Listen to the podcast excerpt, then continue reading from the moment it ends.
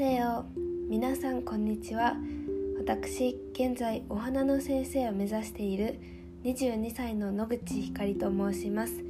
このラジオでは生け花を通して日常生活や考え方とかが少し豊かになった私の経験やお花の楽しさや趣味の韓国語などの話をしていきたいと思います。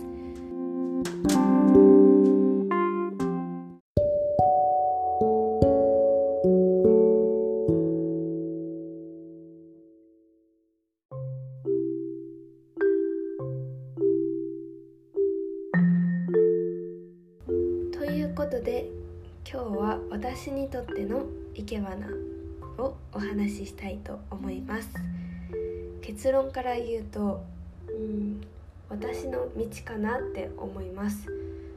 なんかねちょっと後から聞いたら恥ずかしくなるような話かもしれませんが頑張って話してみますね。えー、まず道って言ったら今までの経験とか人生あとは進路とかかな。あとこれから未来のことも指すと思うんですけれども、まあ、そういうこと全部含めて道かなっていうふうにパッと思いました。そうですね。私がそう思う理由っていうのが22年間生きてきて進路とかですね大事な決断をする時にはお花を中心に考えてきたからだと思います。高校卒業して私は地元の福岡県久留米市から京都にある池坊短期大学っていうねお花を学べる学校に進学しました。でその学校があるって知ったのが中学生の時だったんですね。私は京都に行ってお花を勉強したいなって思ってバイトしても学力がねついていけるような高校を選択して3年間バイトしてお金を貯めましたね。えっと家の斜め前にある美味しいね久留米ラーメンのお店と家の窓なりですね。ほんと窓なりにあるお寿司屋さんでまあその2つですね。雨降っても傘ささんでいいようなとこでバイトしてました。ご飯もたくさん食べさせてもらったしいっぱい可愛がってもらったし。っていうね雑談は置いといて、えー、次短大進学の時ですね。無事に短大に進学はしたんですけれども少し迷った時期もありました。私はもともと保育士になりたくて京都に行ってお花の勉強をするか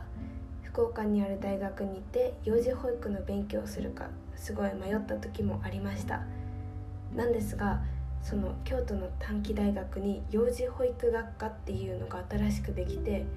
幼稚園の先生や保育士免許が取れる学科でした。それプラス生け花が学べるっていう感じだったんですけれどももうこれ私のためにある学校やんって思って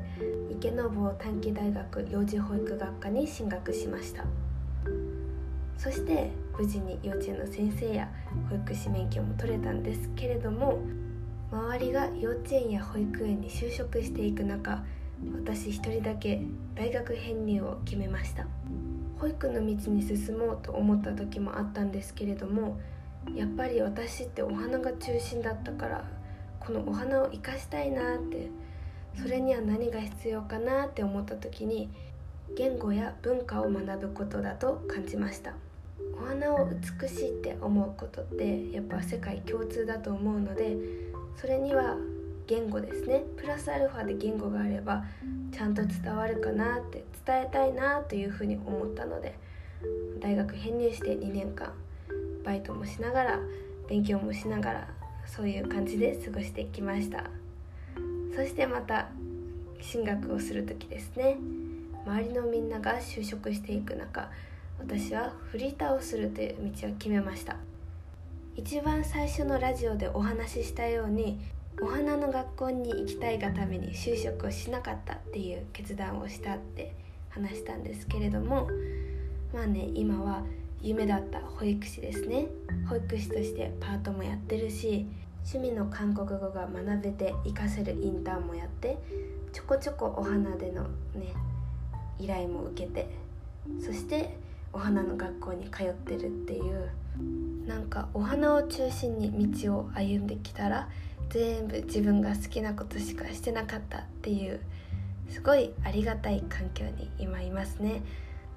そしてその道その経験が今の私の性格や価値観を作っているって言っても過言じゃありません。お花から学んだことっていうので前回のラジオでは成長過程をさらけ出しても大丈夫っていうことをお話ししたんですけれども他にも時間の有限性とか選択すること、まあ、いろんなことを生け花から学んで今私の価値観となっております。今後ちょこちょこラジオでもお話ししていく予定です、えー、そして未来のことですね。明日どうなるか分かんないから確実なことは言えないんですけれども今後も私の道っていうのは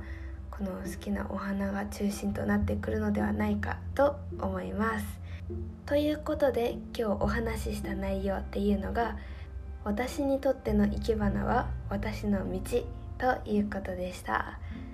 いろいろ語っちゃったからねちょっと恥ずかしいんですけれどもまあいいかと思います。